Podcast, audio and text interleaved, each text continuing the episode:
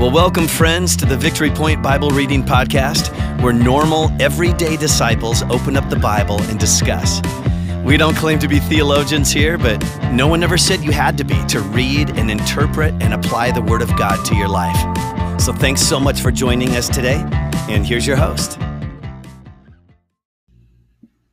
Hey everyone, it is Tuesday, May 3, and uh, this is Matt.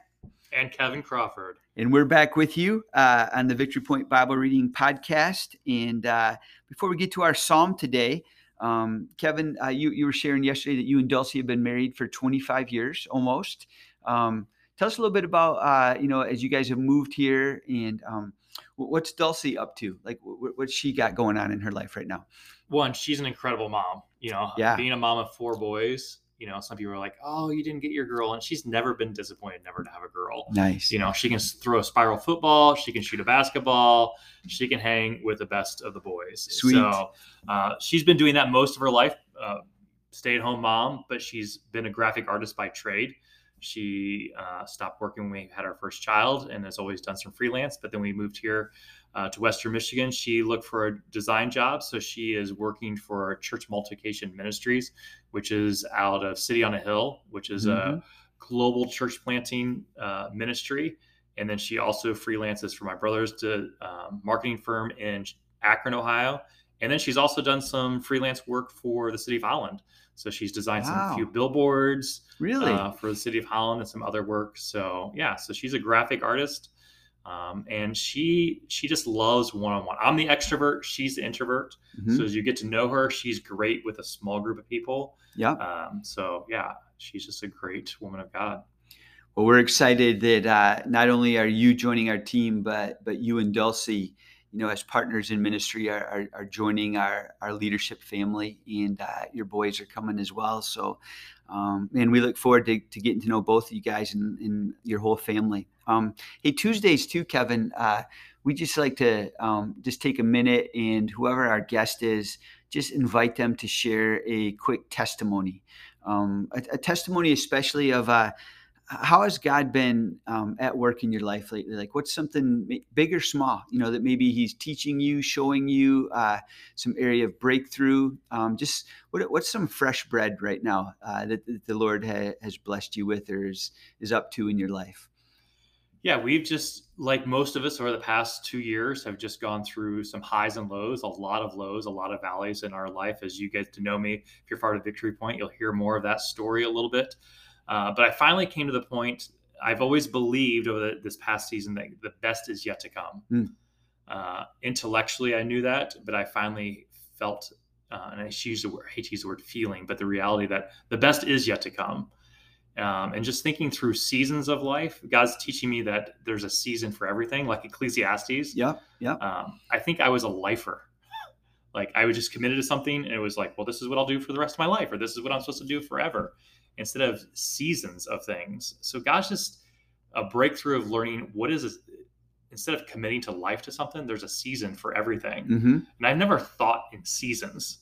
Um, and it's also stretched me because I'm like, well, when's this season over? Like right now, uh, when we're recording this, we're wondering when's this winter season going right. to be over, you know, because of snow, sleet, rain, uh, 40 calendar, degrees, yeah. you know, uh, baseball games being canceled because it's so cold. Uh, and I'm like, when does the season end? And I, I'm resting that God has a season for everything and his timing is good. Um, and not knowing when the end date is, but there will be an end date to certain mm-hmm. things. So that's a stretch for me because mm-hmm. uh, I'm highly committed to certain things. And I thought I was committed to life to certain things, but now it's like, okay, mm-hmm. if it's mm-hmm. a season, that's okay because that's the way God functions. And he even lays it out in Ecclesiastes, Ecclesiastes chapter three. Yeah. So yeah, that, that was a couple verses uh, Dwight and Betsy had in their wedding. Okay, yeah. makes everything beautiful, yeah. you know, in His time. Mm-hmm. Um, what a great word! And I I just I bless the Lord um, for just blessing you with, with, just some fresh perspective, you know, in a, a lens, if if you will, on, on how yeah. to see things. I think a metaphor that I've always appreciated, you know, in, in when it comes to seasons is just recognizing like uh, all waves reach shore you mm-hmm. know um, every wave that we're riding you know eventually reaches shore and um, to, to celebrate that and to be grateful for that ride and then to paddle out and like okay what's the next wave yeah. now i'm supposed to ride and uh, I, think that's been a helpful metaphor to me, you know, in my life as I think like that. Yeah. Well, very good. Well, I think today's psalm then actually uh, lends itself for that as well, you know, because it speaks of there's different kinds of seasons and valleys and, um, you know, so uh, we're going to be in Psalm 23 today, you guys. Uh, I, I do believe this psalm has showed up more than once in our three year Bible reading plan. I even think uh, one time when I was recording the podcast back in the day with Dwight, uh, we were in Psalm 23. So, but the classics are good to revisit. They are. So, yes. I'll read this one and uh, we'll kind of jump in. Psalm 23 The Lord is my shepherd, I lack nothing. He makes me lie down in green pastures. He leads me beside quiet waters. He refreshes my soul. He guides me along the right paths for his name's sake. Even though I walk through the darkest valley, I will fear no evil, for you are with me. Your rod and your staff, they comfort me. You prepare a table before me in the presence of my enemies. You anoint my head with oil. My cup overflows. Surely your goodness and love will follow me all the days of my life, and I will dwell in the house of the Lord forever. Amen. Man, very classic psalm. Yeah. Sometimes this becomes so familiar that we don't revisit it for our own soul, probably. Yeah. Yeah. So, Yeah. Was it was there any um any phrases in there uh that that just resonated with you afresh today as fresh bread? Um, the whole idea, you know, he says at the very beginning, "I lack nothing." Um, I wish I could regularly say that Mm, because I feel like everything around us says you're lacking. Every commercial you watch, every advertisement, everything around us says you're lacking something. Um, and so my own soul is bombarded by your my lack. hmm Um, and then I think, well, God needs to provide abundance hmm where then he says he makes me lie down in green pastures. When I had an opportunity to go to Israel several years ago and you know for many years you think well it's the green pastures like in Ireland and all these you know you see these pictures of you know with this verse and a fat sheep that's all pig and white and puffy Very and these lush. rolling hills of Ireland. But the reality is I remember the person teaching it says well there's a green pasture. And we looked up on the mountain it was just barren and, and the person teaching us was like here's the green pastures it's just enough Yes. in Israel. Yes. And it's just enough. And God, through the past season of our lives, has just given enough Mm. uh, and teaching you'll lack nothing. It's not abundance, but it's just enough. Give us Mhm. today our daily bread. There you go. It's good. And so um, that is hard, but it's truthful. Mhm. Um, and then it's all then then the personal pronouns. He leads, he refreshes, he guides for his namesake. And so he's doing all this provision of Mhm. just enough Mhm. for his namesake. Um, so It's so good. just and I think it brings us to a place of dependence Yeah. of his provision. Yeah. So how about you? I mean, there's a very similar psalm, uh, familiar psalm. What jumps out at you in this season of your life? Right. Even as we're reading now. I appreciate you reminding me of the just enough part. I too had been to Israel and had that same lesson. Um, but I, I think I actually like, you know, it's something I, I had a concept of, but I, I think over the past couple years, just in a my own personal journey, you know, um, like, and I've shared this I think on a previous podcast uh, when I was when I uh, was Dwight's guest a while back. Um, but just vulnerably just shared like, you know, it was hard. Twenty 2020 and 2021 um, i think i just experienced a little bit of valley life just just Mhm. personally you know and um, some depletion maybe leading on empty uh, and um, but when i look back i can say with with great confidence like um, i never lacked you know i didn't have everything i thought i should have but um, you know when, when it comes to just uh, not just the the physical things but the intangible things um, but i had everything i needed you know, in Christ. And I, I had to learn to um, trust in that and depend on that. And um, w- w- the part that I sort of resonate with, especially now, um, is just that phrase, you know, when it talks about uh, um, he restores my soul, you know, in verse three, he, he refreshes my soul, he restores my soul. I'm, I'm just continuing to praise God. I, I- feel like um, I- I'm experiencing that. I'm experiencing a refreshing of my soul. And then when I get down to verse six, your goodness, and your er, uh, end of verse five, um, my cup overflows. I, I just feel like a fresh filling in an overflowing, you know, in my life right now. And um, it, it, I'm not the source of it. You know, Jesus is the good shepherd Yeah. is the source of it. You know, he he has guided me, um, you know, both with the the rod and the staff. Uh, you know, in in what felt like a valley, and everybody's valleys are relative.